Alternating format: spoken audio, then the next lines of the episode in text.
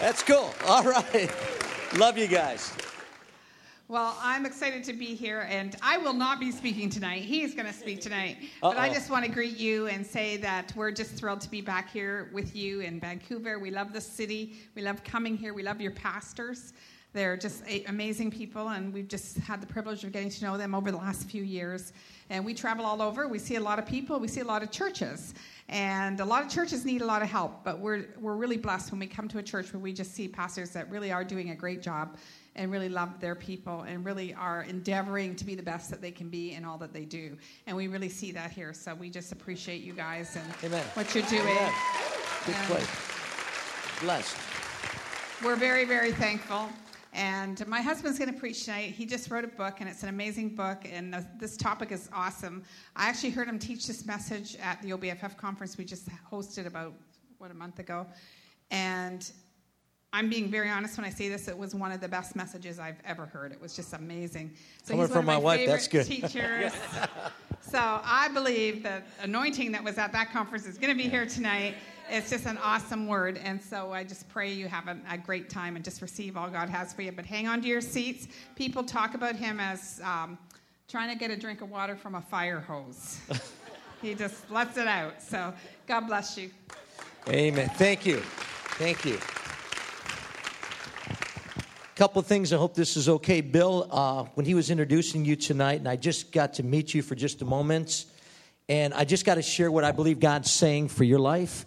I see with silos. I'm not from the farming community, so silos where they put grain and all these here things, and I didn't see just one.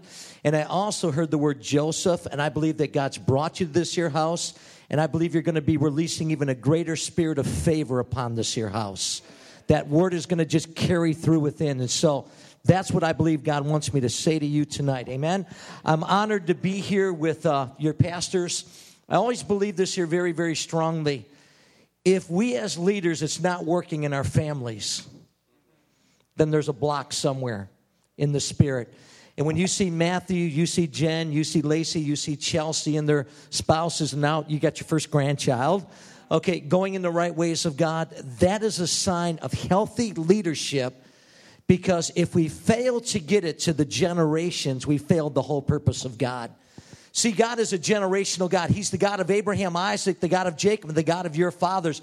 Everything God sees in His timing, in His seasons, also is always in generations, one after the next. And the most amazing thing is, it gets stronger in the lineage in the days to come. Just like in the negative, uh, the God of Abraham, how many know Abraham had a little problem with lying? He said, "This is my uh, this is my sister." Well, how many know in truth it was his half sister, but it wasn't his sister; it was his wife. Come on. But how many know that it got to the next generation with Isaac and the first king that we see, Abimelech over there? We see that he, the King James translated, he saw them sporting. I'm trying to figure this here out. He had a guest house in his palace, and he had a room where he could look in to see the couples. Okay, without cameras, but anyway, we'll we'll leave that. But but how many know he saw them sporting is with the King James? We'll just keep that. And uh, but but how many know he had lied also? By the time it got to Jacob's generation, he was a scoundrel. And it got stronger. So, in the negative, we can see what it can do. But in the positive, godly heritage going in from generation to generation, it just gets better and better and better. And everybody said, Amen. Amen. Are you ready for the Word of God tonight? I wrote a new book and it's called The Secret of Kingdom Life. How many know how many know we live in the kingdom of God? Okay, and God has a kingdom, is that not right? And it's made with kingdom subject. If there's kingdom subjects, then how many know there's also kingdom authority? There's also op- there's also laws that go into operation. And I wrote this here book and it's called The Secret of Kingdom Life. And if you notice here, it's got a keyhole here. Now, some of the keys that we use today are swipe things, and but back in my day, they had the keys and they put the keys in there. And if you notice in where the little key is, there's a principle, but there's all kingdom life. Um, I, I'm, I'm a guy that's getting used to the computers.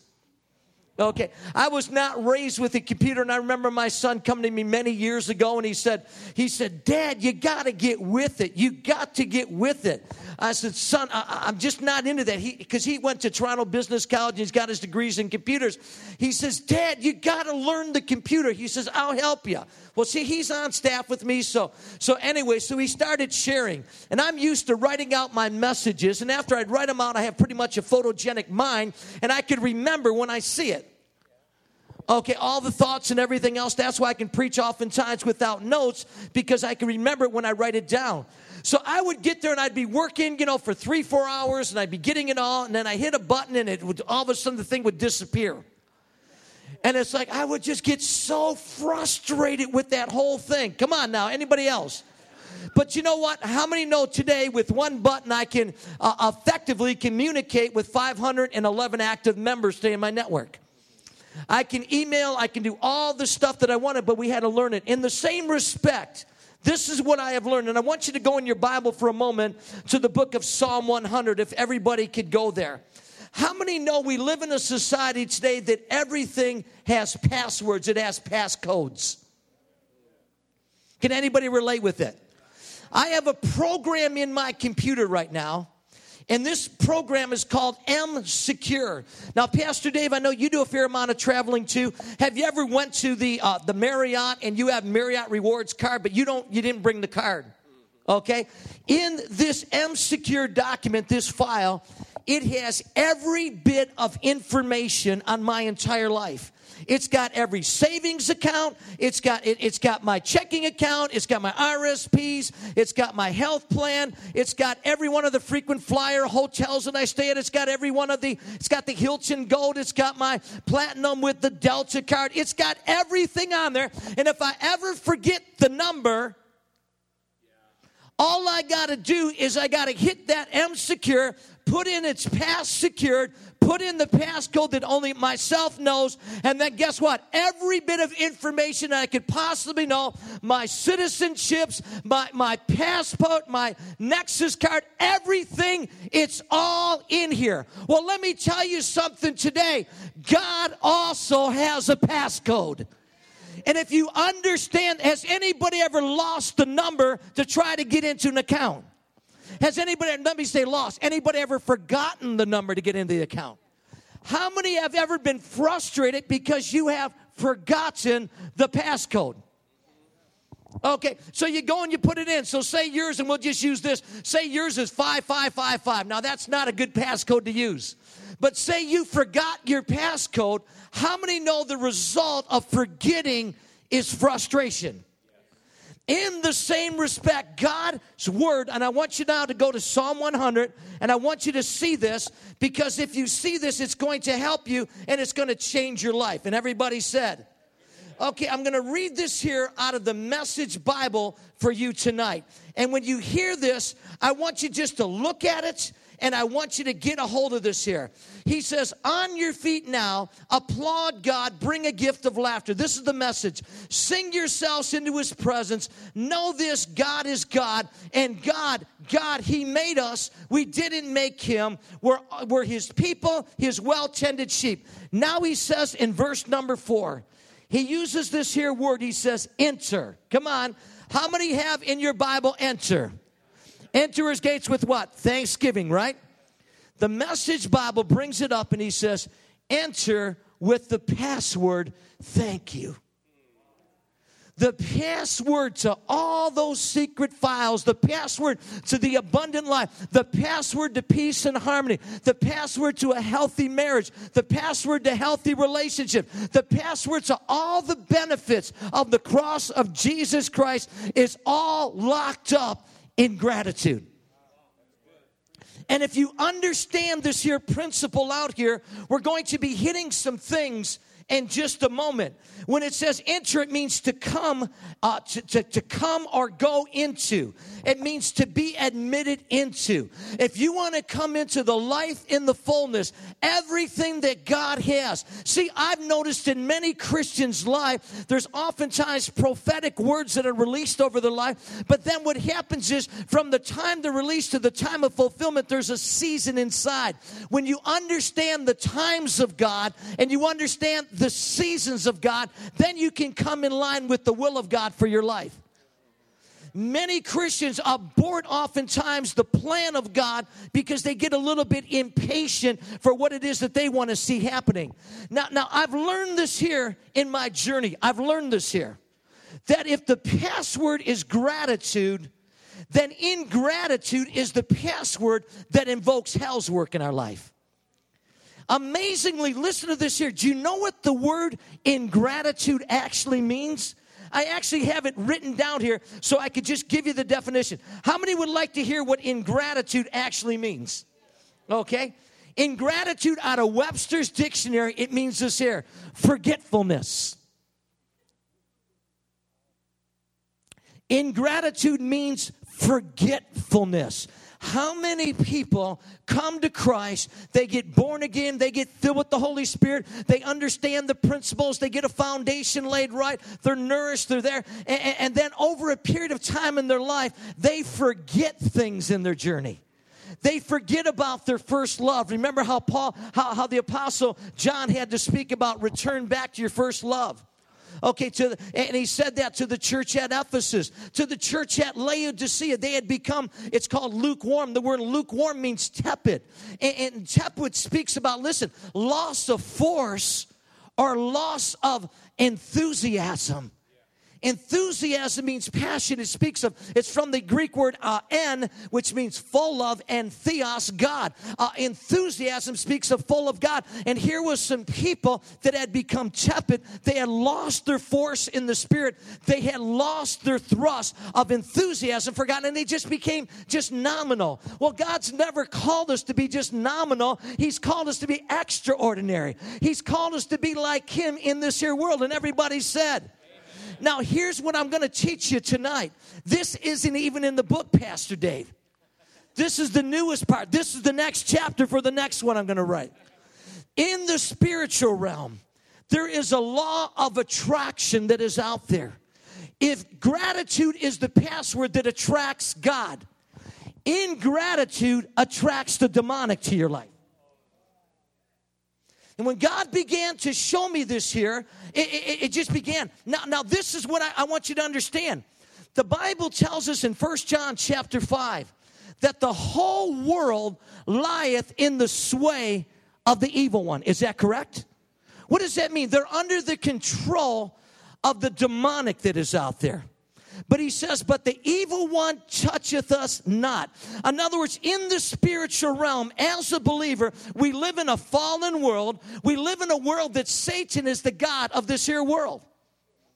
And those that are listening to him are under his sway, they're under his control. But in the spiritual realm, there is a barrier of the blood of the Son of God that protects us and keeps us in the spiritual realm so that we can do kingdom business here. So the enemy is always trying to get us into his sway because if he can get us into his sway, then he can deceive us and then we can lose our authority in the spirit realm. Now, this is what God began to show me. He says, The whole world lieth in the sway of the wicked one. In other words, over around this whole region, there are powers of darkness. The Bible says uh, we wrestle not against flesh and blood, but against principalities, powers, rulers of the darkness of this world, wicked spirits in high places. How many know that? And here's what God showed me He said, where there's believers, and there's an attitude of gratitude and thanksgiving that goes up, it literally opens up the heavens around them, penetrates right through everything of hell, and goes directly to the throne of grace. And he says, literally, the angels can now come down. The person of the Holy Spirit now can get activated inside your life. Answers to prayers can be sped up. Why? Because if Jesus could actually call for legions of angels at any time, how many know as he is, so are we in this present world? So there are angels that are out there on assignment and according to Hebrews 1:14 are they not all ministering spirits sent forth to you and I who are the heirs of salvation? So angels hearken, according to the scriptures, unto the voice of the Lord. So when you and I speak forth, I am not telling you to chase after angels. But what I am telling you is when the portholes are opened up, angels can come down, angels can go up and down and have free course to accomplish the will of God for your life. And if you understand this in the spiritual realm, it will bring you into another whole dimension of everything that God has for your life. In other words, when, when gratitude is there, it sanctifies the entire region, it sanctifies a marriage, it sanctifies a church, it sanctifies the atmosphere for the Holy Spirit to come in. Every time gratitude goes up, it is a scent. The new covenant says it is a sweet aroma that actually goes up into the nostrils of God. In the same respect, if you understand anything about sense in the spiritual realm, okay, let's use this here for an example. A shark, a shark actually, if there's blood in the water, a shark with its sensing aspect of smell can effectively within minutes after blood goes into the water, within a quarter of a mile, it can pick up that scent that is in the water and it'll travel with the current that will take it right to its prey. Within a mile, it can pick up the scent, but it doesn't have the accuracy to hit it. So when it gets closer, it is, the more that it can pick it up. I studied this out and I found out a bear actually can pick up the scent of a dead carcass with blood up to 20 miles away and can actually go on attack. So, in the same respect, if there's natural laws of sense that go up, there's actually spiritual laws of sense that go up. And in the in the positive sense, when gratitude is there, see, see what happens oftentimes in a marriage. How many know you have children, and then, and then how many know there's cares, and how many know there's bills, and how many know there's responsibilities, and, and, and how many know oftentimes there's challenges that hit marriages. But if we ever lose the gratefulness for that their spouse, then how many know ingratitude will actually invoke the demonic into our life? And 58%, listen carefully. I work with E21, Empowerment 21, and it's tracking what the Holy Spirit's saying to the 21st century church. They're telling us now that 58% of believers today, Christians today, do not even believe in Satan, do not even believe in demonic. So, right there, you got almost 60% of the church world that doesn't understand this, and they're activating spiritual law and they're not even aware of it. So, what the enemy does is he tries to bring us to the place of discontentment. And out of discontentment comes this attitude, if you want to term it, of ingratitude. So, ingratitude speaks of forgetfulness it speaks of a poor return for the kindness that is received. How many know what Jesus did on the cross was an amazing feat for you and I? How many know it was an amazing work what he did? You never have to question the love that God has for you. All you got to do is look at the cross and you'll see the love that he has and the commitment that he had. And understand this no devil took his life. No demon took his life. He willingly laid down his life. But he kept that attitude of gratitude always way. Because why? Even at the point when, when they were ridiculing him and mocking him, how many know he said, Father, forgive them? Why? Because his relationship with the Father never got out. God showed me this. He says, ingratitude causes a spiritual abortion of every good thing that God has for your life. It cuts it off before it's given the time to produce and to birth and to bring that life into your life.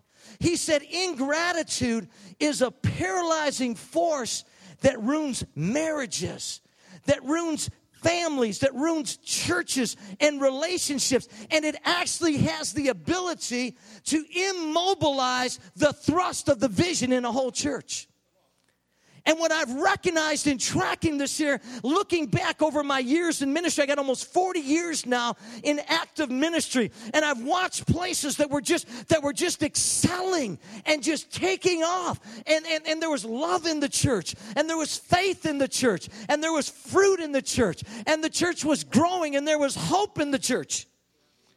And then I saw some people that forgot about the time they came to Christ. And they forgot about coming to church is not about what we can get out of the service, but what we can give to God as a sacrifice of praise. And I found out when, when, when, people come just to get, and not to give. I so appreciate that brother and his zeal today that was up here about really the kingdom business is all about serving people. It's all about, listen, not just hearing about needs, but finding a need and then just, just putting ourselves to it. King Rehoboam, actually, when he took over the succession from his daddy Solomon, when his dad had passed, he, he, he said, and this is key for leadership everywhere you go today.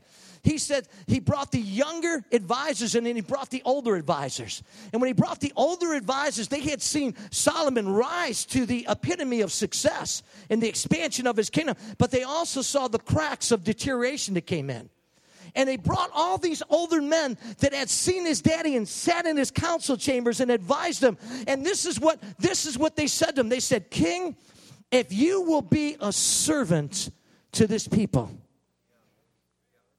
How many know that kind of sounds like the words that Jesus spoke? He said, You want to be the greatest in the kingdom, then become the servant of all. See, you know, I, am going to just say it right now, okay? I was totally happy I was totally fulfilled catching in the church that I came out when people would have prayer lines. I was totally fulfilled and totally happy when I had to set up the book table at the Catholic Charismatic meeting where I gave my life to Jesus. I was totally fulfilled, totally happy when, when, when, they gave me the opportunity to set up the 300 and some chairs in the gymnasium so that the people had a place to sit. And, and I was totally happy now. I didn't look for anything. All I wanted to do was serve in any way that I could. Next thing I know, the leaders are coming up to me and they're saying, they're saying, Ricky, they says, we feel strongly that you need to be teaching in this place. I said, I don't know anything about teaching. I'm just happy. Leave me alone in what I'm doing. They said, Ricky, we really believe that you're supposed to help with the youth. I said, No, no, I don't want to go there. I am happy where I'm at. And they kept saying this to me, and, and leader after leader after leader kept coming up. And finally, I said, What is it you people want? I said, You're seeing something in me. I don't, I don't understand what you're talking about. You want me to teach kids? You want me to take the youth ministry over? So is that kind of like a youth leader? I didn't even know what pastors were. I came out of the Catholic Church. All we had was priests back then. And so, anyway, to make a long story short, they said, Yeah, we want you to lead them. And next thing I know, I took a dozen kids, and next thing I know, the group's going to 50 and 60. And next thing I know, it's just growing all over the place. And I'm teaching these kids things, and, and I'm saying, like, God, I don't feel like I'm, I'm, I'm, I don't understand all these here things. I don't know anything. And here you got me in a position teaching these youth. But see, what I learned is if you position yourself through serving, God's will will accomplish what it wants. But we're not looking for that. We're looking to serve Him and to come into agreement with Him. And when we come into agreement with that, the second thing that he said to Solomon's advisors that were there, that came into Rehoboam, he said, King, be a servant to them. And the second thing he says, pay attention to them. He said, literally, the King James says, answer them. But the word answer them means pay attention. See, I love it when I see team builders working together. I love it when I see these group of leaders that is here on this here Thursday night all coming out together to learn and to be instructed. That's a wise leader that's training his leaders and bringing people in to impart to leaders. Because listen, listen very carefully, is there's needs in your departments. And those needs in your department are very, very important. And leadership will listen to the inner circle. Leadership will listen to what's coming out from those different departments. You know, one of the things that I hear all over the country is that, you know, we can't keep children's church workers. And so when I go in, when I go into churches, I'll ask them this here question. Why are your workers quitting? Why do you have such a big turnover? They says, Oh, we really don't know. So I'll ask them a question. I said, How long are your services? And they said, Well, we go about two and a half, three hours. I says, You go two and a half to three hours on a Sunday for a service in there? And you got workers that got to be there a half hour to 45 minutes early to set up? And then when the ones are strolling down and they're in the bookstore and they're out there fellowshipping with their friends and they come in another half hour later to pick up their kids. So you're telling me your people are there three to three and a half hours? You're not going to keep them. How many could say good leaders listen to those other leaders that are there? and they strategize and they plan. And he gets the vision, she gets the vision. Come on, church. But then how many know the others ones come along, but we all work together on the team to see the whole thing come? I've realized this here that when frustration comes in to a leadership, when there's frustration, that means something in there needs to change. Something needs to be adjusted, and here's what it could be it could be attitude. And if the attitude of gratitude is lost, then that needs to change so the success can come out. The last thing that Rehoboam was given by these older men, he said, King, be a servant to him, pay attention with them, work with them, listen, connect. But the third thing he said was, was speak well over them. What does that mean? How many know every one of us in this room needs to be encouraged? How many know every one of us needs to be strengthened? So, so what do we do? We, when you show appreciation to those people that work in your departments and work in that area, and the greeters are here, and, and people are letting know that we are so happy that you are here this day. We're so glad to see you. How's the family? Look at the little Johnny. Look at the little Susie. Look at the little one. In, in, in the welcoming room that we have, you know, every weekend you see families that are coming in. And, and you know what? I, I am just as concerned about the little kids and their names as I am the parents' name. And so oftentimes we want to just talk to the parents, but if that child had a good experience at the church, I'll tell you what, it won't be an issue getting, getting the parents back the next week. But children need to be just as valued as the parents in the church. Are you all there? So we speak good words over them and we get to know little John and we let to get to know little Susie. And, and then we put things in there for them to come into. Are you learning anything now? Now that you got all that, I'm just about ready to start. Okay? So, what does gratitude do? It opens up the portholes. Is that not right? What does ingratitude? It blocks everything that God has. Now, church, listen, I want you to go to Colossians with me. Everybody to turn to the book of Colossians. And I want to show you something about this here church where the Apostle Paul prayed for this here church. And when he prayed for this church, it was a powerful prayer that he prayed. Now, look what he says over here in chapter one. He says, I'll start in verse number three. He says, Our prayers for you. I'm going to, let me just change this. What uh, translation to use, Pastor Dave? New King James? Okay, New King James. Let's go to the New King James. Okay? So notice what he says in three. We give thanks to the God and Father of our Lord Jesus Christ, praying always for you. Come on, church.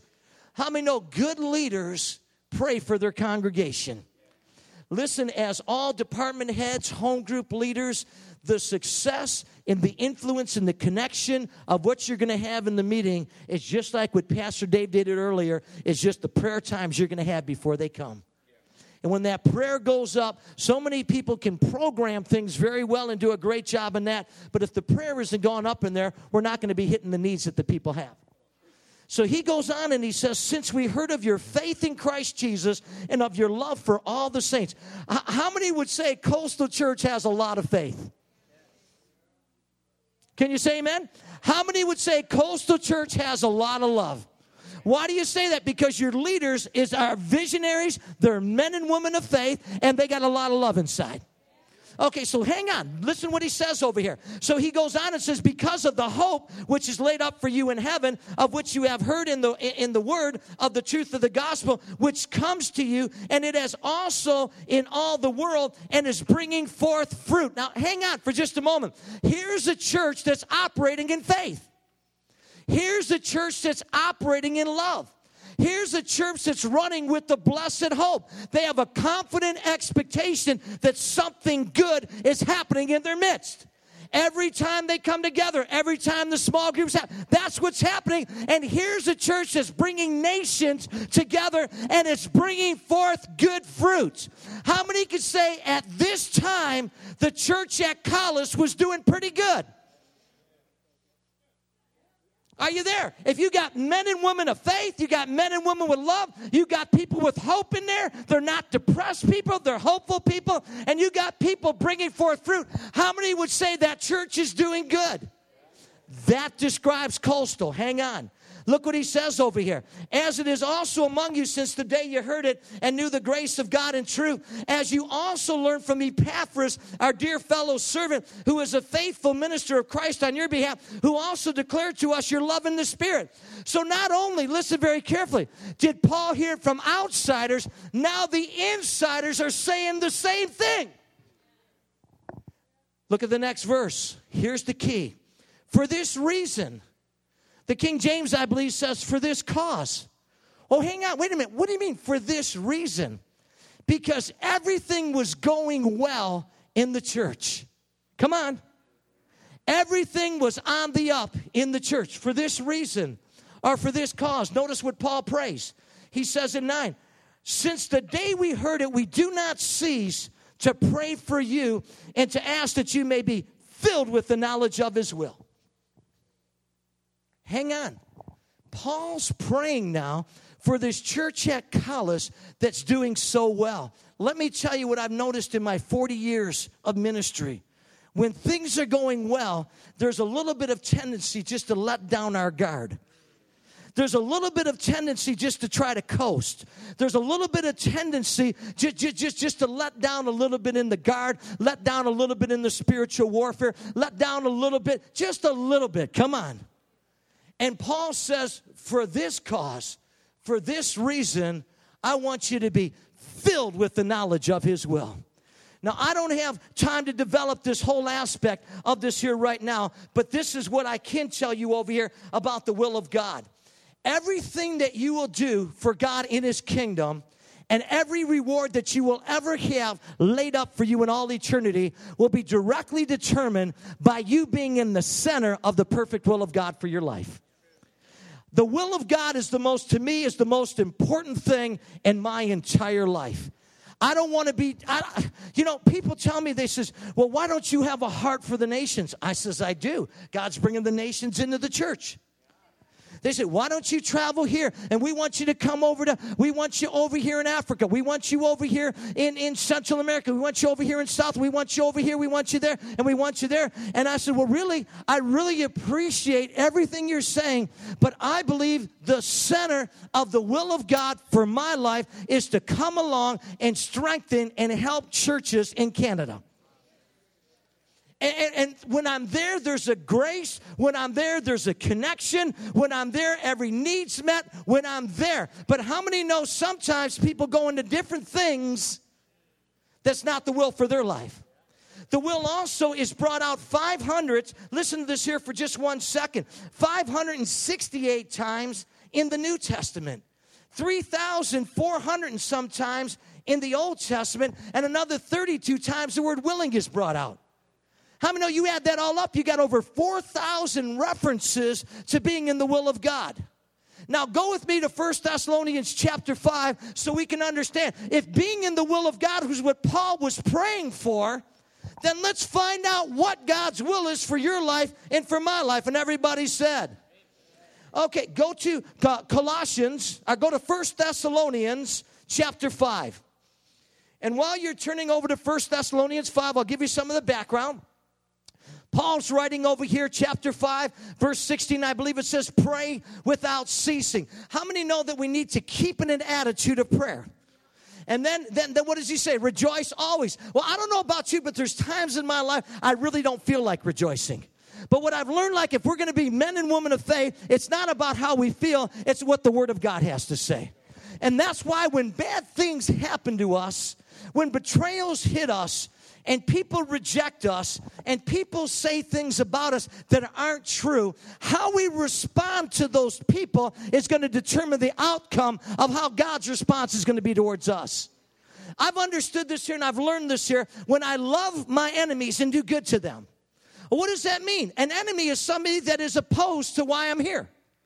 And so within my community, I actually believe the word of God that says, Blessed are you when men speak all manner of evil against you falsely for my name's sake, for great is your reward in heaven.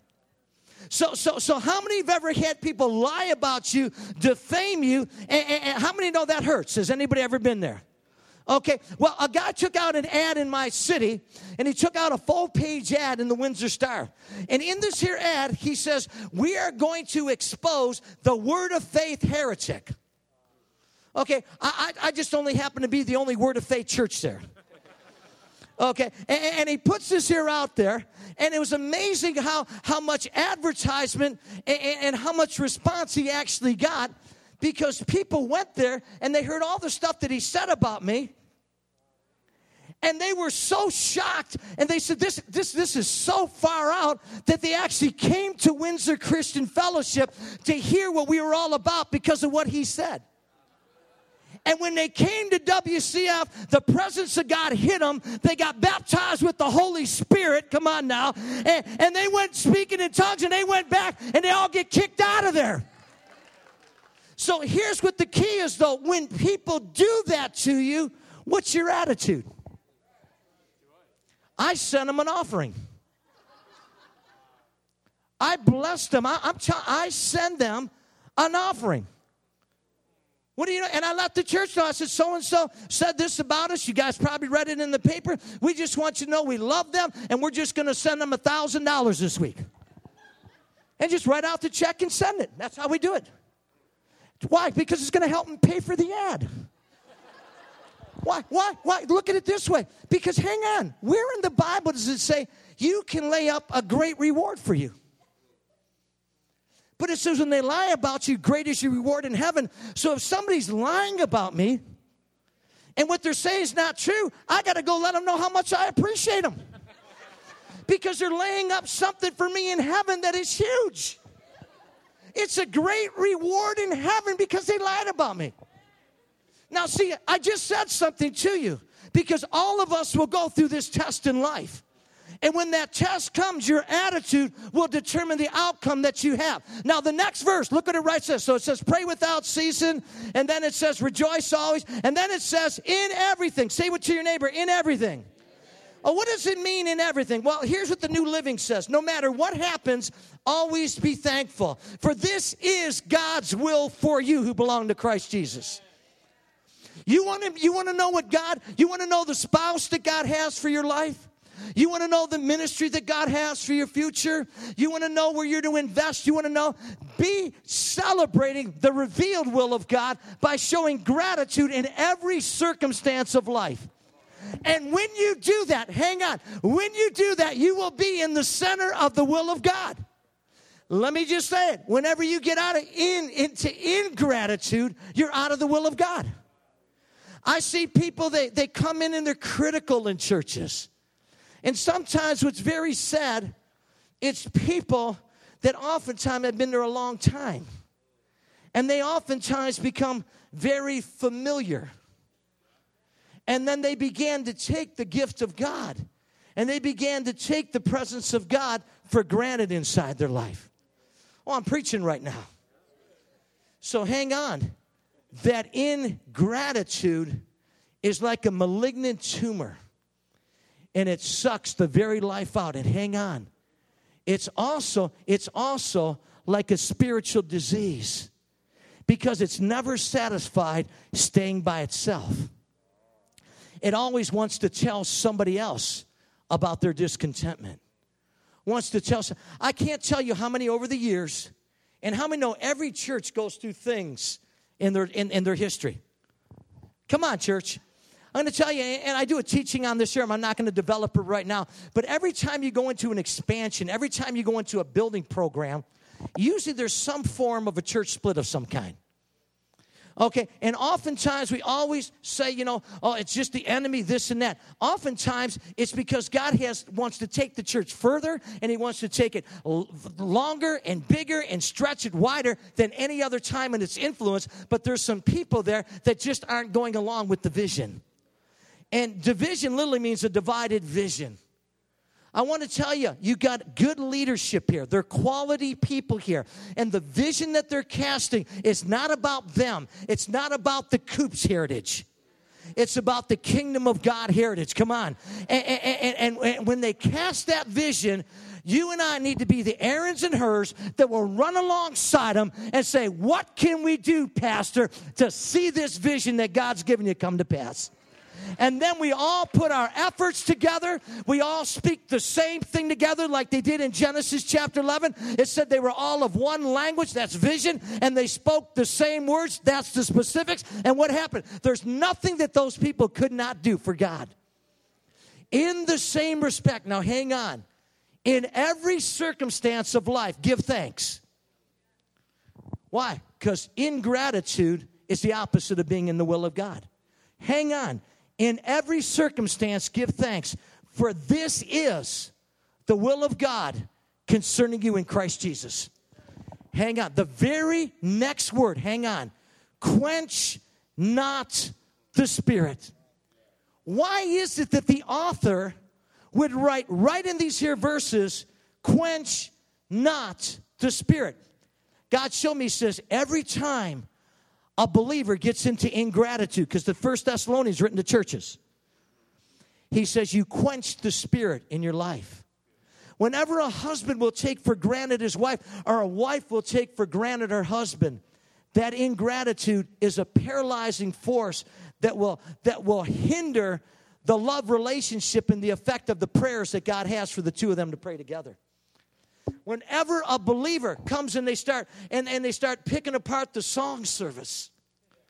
And they say, well, we just don't like that style. We, just, we, had, we had a lot of our older people, we, we, we try to bring in the amazing grace and we try to bring in the holy holies, and we do at times. Come on. But the thrust of what we're trying to do is generationally, so it covers all different styles. And sometimes they're the older people, they want all the songs to be like the church was 20, 30, 40, 50 years ago. Okay, and so they came up to us one time and they were just gr- grumbling and murmuring. And, and, and Kathy comes up with this wisdom and she says, I just want to ask you a question. Do you love your grandkids? And they said, Well, yes. They says, Well, have you ever thought that maybe the style of worship that we're using today is not just about you and I that are grounded all these here years, but it's about connecting the generations. And have you ever wondered the style that you liked is not the style that maybe some of these younger ones like today? And they look and they said, Well, we never thought of it that way. Well, maybe you can come now and just hook in with your grandchildren and with your children, and together we can be a generational attitude of gratitude for the good things that God's doing, that your kids are serving the Lord. Because if you don't change your attitude, you're going to see your kids going another way. That stopped it all, stopped it in the church, and now they just, they're up there clapping their hands, they're up there just doing a little Pentecostal shuffle and the whole thing. Amen? Okay, so here's the thing. Here's the thing. The word quench literally means to exterminate, it means to stifle. It means to, listen, it means to suppress. Well, if something is suppressed, how many know it's held back? Now, listen, listen very carefully. You got to get a hold of this here. As a former asthmatic, as a former asthmatic, it literally means to block the airwaves. In the spiritual realm, the passages are blocked. And that's why the prayers go up at times, and it's like it's like there's a lid there. It's like it's hitting a hindrance up there. And you trace it back, it's because the spirit has been quenched. Are you there? I'll use this illustration. My wife is a, a woman that likes ambience. Okay? For you men that understand ambience and you women that understand ambience, you go to a restaurant and it's nicely decorated. Come on. The chandeliers, everything is just beautiful. They got the, the fresh flowers, they got it all decorated nice. The waiters are all there, the waitresses are all there. Everything is first class, it's all looking good. That's ambience where you get little portions and you pay big money. Guys kind of like big portions, little money, and you're happy, all right? So this one night we go to Kathy's favorite restaurant in Windsor and it's called Spago's. And over at Spago's, an Italian restaurant that she really likes. And, and, we're up on the top and we're just having this really romantic meal, the two of us. We're not any interruptions. We're not talking about kids. We're not talking about family. And I could sing the Black Eyed Peas song, Tonight's Gonna Be a Good Night. Okay, everything is going just perfect. It is a, a five star plus evening and then the waiter brings the bill. Without a lie, he brings the bill and he puts it down over here. And as soon as he put it down, just I looked at it, just a little grumble. It wasn't a big grumble. It wasn't a major thing. It's just like, wow, you know, this is ridiculous. And as soon as I said that, my bride closed up. It shut her down right there. Just shut her down. I came back and it wasn't the best night. I asked her, How's, uh, how's everything? She says, Fine. When you get the one word answers, guys, you know there's something not right. Okay, I'm not a rocket scientist, a marriage counselor, a psychiatrist, a therapist, but when you get the one word answer, there's something not right. And I came home, and, and, and, and you know, uh, after the 15 minutes of coming home of agony, because I want to talk and she's not talking, she just shut down. And I realized with that illustration how quick I quenched her. And God, I went into my study that night, and I wrote on this here in the book, this here part. And I wrote in my study, and I went into my study, and God began to download. And that's where this whole book came out. It was that night. And God said to me, He says, What you did tonight is what my people do all the time. He says, instead of understanding, instead of rejoicing with the blessing that I have given you, that you can come to a place like this, you can enjoy a great night out because I provided for you to do so. And when you complained, it shut her up. And he says, That's exactly with all the blessing I give to my people. And when they complain, he says, It quenches the spirit. Not that my spirit doesn't want to work, not that she didn't want to be all, but she couldn't. She was just shut down. And he says that's what happens when ingratitude comes in. Let me close with this here familiarity that can come into a church. You guys got a cutting edge church in downtown Vancouver. I don't hear from your pastors, this is hard ground. I don't hear from your pastors, this is a hard city. I can tell you, I go around churches all over the country and I hear from them, this is hard area. This is plowing ground. This is this is rough area. And just the attitude they have is already, and I, I tell them, but you don't even love your city, get out of your city. I can't tell you how many leaders I've told them because the peace that they operate in, which is going to bring the provision, will be directly determined by their attitude. And these pastors love this city. They love the area of downtown Vancouver that you guys are in. They pray for the people in this area. They do everything they can to help you, equip you to reach the people in this area. But I'm going to tell you something, guys. For this cause, for this cause, for this cause, I pray that you would be filled with the knowledge of His will and all wisdom and spiritual understanding, filled with the knowledge of His will. His will is in everything give thanks. Whenever we start to take for granted the gifts that God has given to us, we're on a spiral course. I don't have time to develop it. I'll close with this here. In the book of Colossians, he starts off with thanksgiving. And then he goes and he says that you would not only be thankful, you would abound in thanksgiving. Abounding means there's just an overflow inside your life that you're now living for. Come on. And then he says, to all the servants in the church, whatever you do in word and deed, do all to the Lord with gratitude, thanksgiving in your hearts. Hang on. And then Epaphroditus, who was, who was the, the intercessor inside the church, he says he labored for them fervently that they would stand perfect or complete in all the will of God. What is he saying? I'm praying for these here saints that they would never lose their gratitude. And then he says, in Colossians 2, he says, read this here epistle to the Laodiceans. Four more references is in chapter 4. He says, devote yourselves to prayer with thanksgiving. Philippians says, it says, be anxious about nothing, but in everything. Come on, church. Through prayer, supplications, and giving of thanks for all men. Let your requests be made known unto God. So, thanksgiving sanctifies your prayer life. Thanksgiving sanctifies your marriage. Thanksgiving, thanksgiving sanctifies your finances. Thanksgiving sanctifies your church. Thanksgiving sanctifies the leadership. Thanksgiving sanctifies the oikos or the sphere of influence that you have given. Every one of you has been entrusted by God. You're here tonight because you've been entrusted by God to lead. You're the leadership. Come on. And so every one of you has a responsibility. And I'm giving you guys a simple word gratitude will keep you in for the long haul. Gratitude will help you to finish well.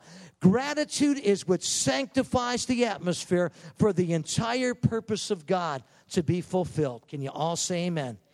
And when it's there, there's nothing that you can't do with God. Psalm 67 says, give thanks. It says, it says, give thanks to God. It says, praise him. And then what does it say? Let the people praise you, turn away from their idols, and give thanks to you, O God. Let all the people praise you and give thanks to you. And then it says, and then the earth will yield its increase. Okay, understand this here. Then 3,000 974 times the word then is used in the Bible.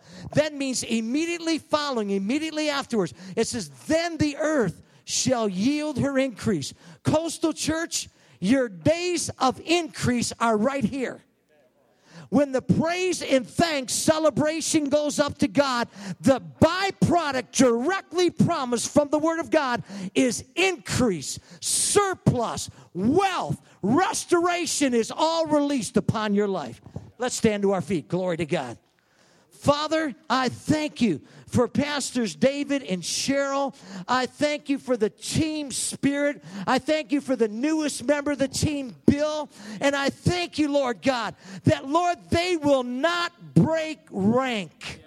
I thank you, Father God, they will never forget the passcode that taps into the increase, that taps into the blessing of God, that maketh rich and adds no sorrow to it, that taps into the heavenly realm of the prosperity, of the contentment, of the peace, of the righteousness, of the joy, of the faith in the Spirit, Father God. It's all sealed through that of gratitude. God, every time in their waking moment, of the day, I'm asking that gratitude would permeate their lips. I'm asking tonight that every time the enemy would try to bring anything into their mind to grumble, to murmur, to complain, to criticize, to just get into that, to get into that quenching mode. I ask that there'd be such a conviction of your grace upon them to say, hey, hey, wait, wait, wait, wait, wait, wait. I don't want to block God's flow. I want to live under an open heaven for my children, for my grandchildren, and the children's children, generations to come. God, every time they come up and maybe they've had a rough day, maybe they've had a long week, maybe they've had a betrayal, maybe they've had it, then Father, when they come together, we just covenant with Hebrews 13. Let us offer unto God the sacrifice of praise. That is the fruit of our lips, giving thanks to his name. Father, sanctify this house. Keep the atmosphere clean Keep it pure. Keep it over every home group. Keep it over the Alpha. Keep it over the administration. Keep it over the children's area. Keep it over the entire staff. And Father, when they see one another, may they celebrate diversity. May they celebrate giftings. May they say, Matt, it is so good to have you on the team. And may they lift their pastors daily with thanksgiving to the throne of grace and never lose sight of the gift that God has entrusted to this here house. And we thank you tonight, Father. Now, I, I, I just want to pray and take authority because I'm sensing there's been a little bit of criticalness, not about the church, but it's hitting marriages. And, and I'm just going to have you all bow your heads. The only one that's going to look around and I, I'm just going to pray for you is me. So nobody else, it's nobody else's business. But if that's you, just raise your hand. If that's crept in, I see those hands, okay? I see those hands. I see those hands. Yep. I see all those. Okay, you can put them all down.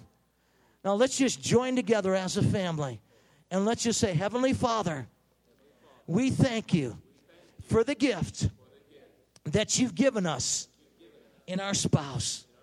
Father, forgive us tonight for the ungratefulness that has crept in to the depths of my heart. From this moment forward, help me to appreciate daily with the passcode. Thank you for my husband. Thank you for my wife.